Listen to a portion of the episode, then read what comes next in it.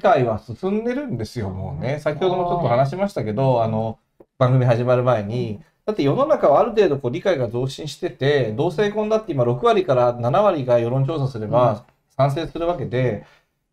6割、7割が賛成している状態で同性婚がスタートしてない国ってあんまないと思いますよ、多分。台湾とかだって、同性婚ができた時の同性婚支持率ってもっと低いですから、そう考えると、永田町のごく一部だけで権力を持った、法律を制定する権力を持った人たちだけが、あのやっぱり理解が進んでないっていうことなんだというふうに思いますというのと、あとその、これもだから、まあ、非常にもうできてしまった法律なので、非常にポジティブに捉えれば、この法律をどういうふうにこう我々もうまく活用していくかっていう方に、まあ、シフトせざるを得なくて、前までの、えー、と野党との合意案は、まあ、ギリギリ許せるレベルで、ただ毒まんじゅうだよねと。まあ、毒があって、周りに甘いあんこがあって、毒まんじゅうだったわけだけど、僕はこの法律ができる前には、毒でできたまんじゅうになってしまったとか、あとまあ法律が乗っ取られてしまったと、差別主義者に乗っ取られてしまったというような強いことを言ってたけれども、その、まあ、毒でできたまんじゅうをどう無毒化していって、もともとのまあ多少のまあ食べられるまんじゅうに戻していくかっていう、まあ、作業を、つまり指針をどうするか、基本計画をどうするかっていうところをしっかり見ていって、地方で行われている、地方自治体で行われている、えー差別禁止の取り組みを、いや、これ法律は理解増進なんだから、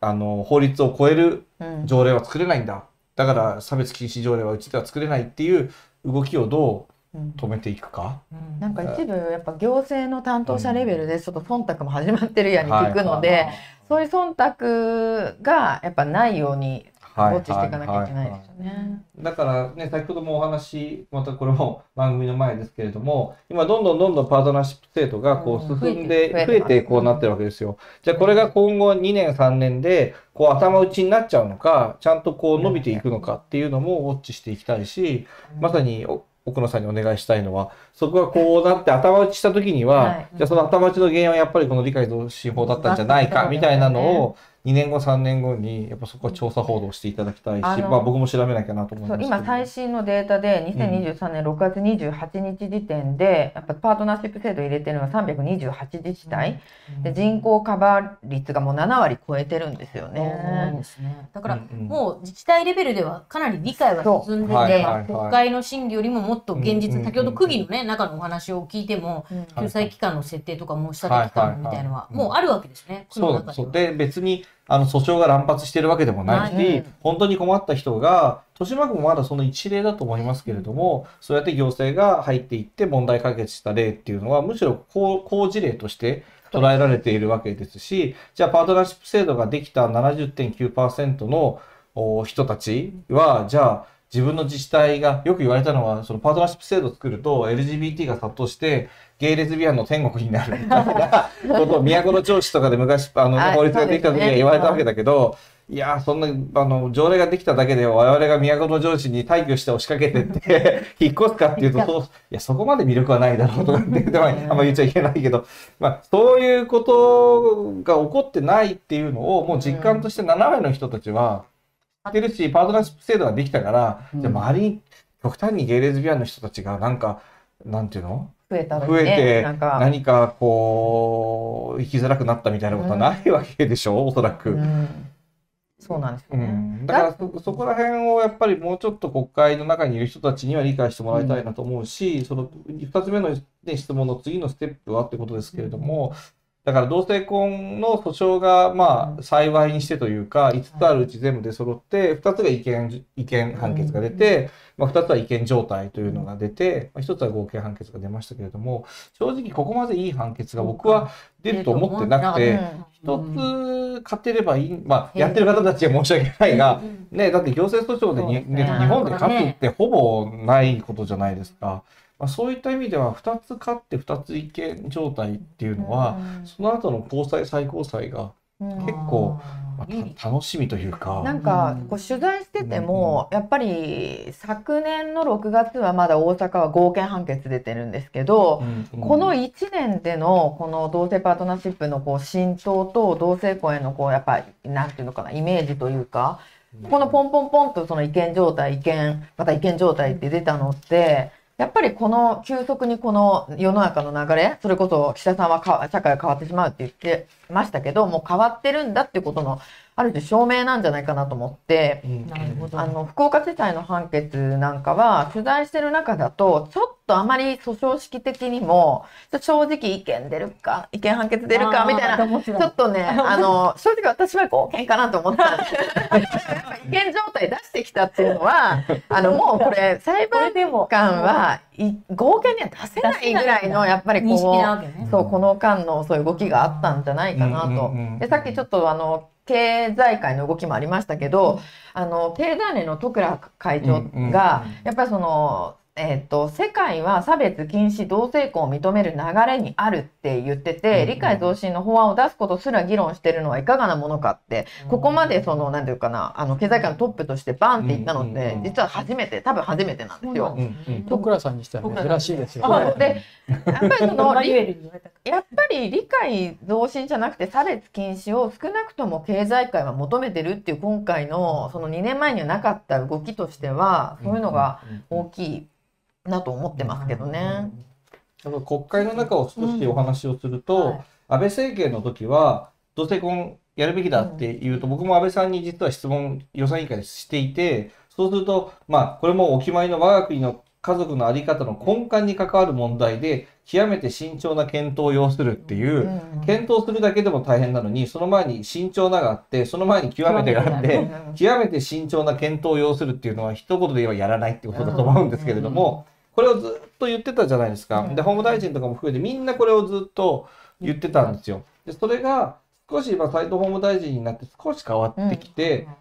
言葉が増えてくるんですよね。我が国の家族のあり方と根幹に関わる問題であって、まあ、これは同じことなんですが、国民的なコンセンサスと理解を得た上でなければ進めることができないと考えていますっていうふうに、うん。まあ、否定的に言ってるんだけれどもこれ裏を返せば、国民的なコンセンサスと理解を得た上、得れば進められると。うん。で、7割賛成してんだから、これ、ね、8割、9割、10割になることはないでしょう、これはどう考えてもとは思うんですけれどもね。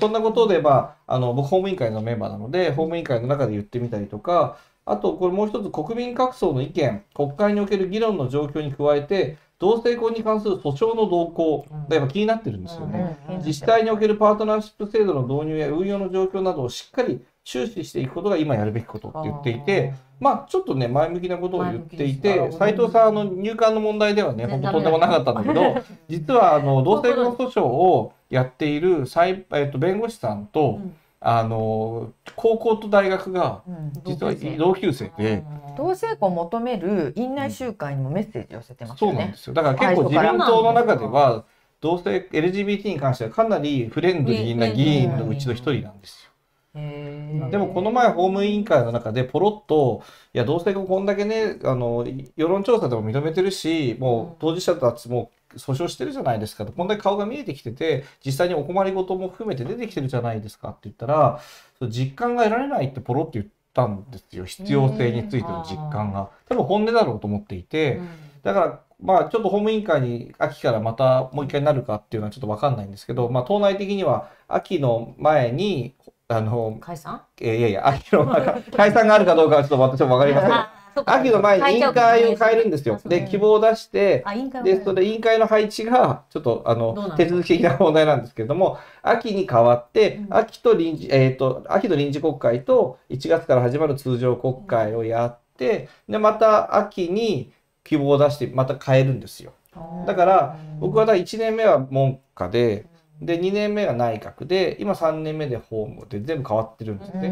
ん。だから次どうするかっていうのもちょっと悩ましくて、まあ希望が全部通るとは限らないんですけれども、法務に残るのがいいのか、でも内閣委員会にまた戻って、逆に戻って、その LGBT の理解増進法案で指針どうするんだみたいな議論に、内閣委員会のメンバーとして加わった方がいいのかっていうのは今悩み中なんですけれども、ただ法務委員会のメンバーとして残るのであれば、やっぱりこういったところで当事者の皆さんどんどん呼んで参考人として呼べるシステムがあるので、自分の参考人として呼んで当事者の人に大臣隣にいるからそこで喋ってもらうみたいなそういう場を多分積み重ねていくってことが大切で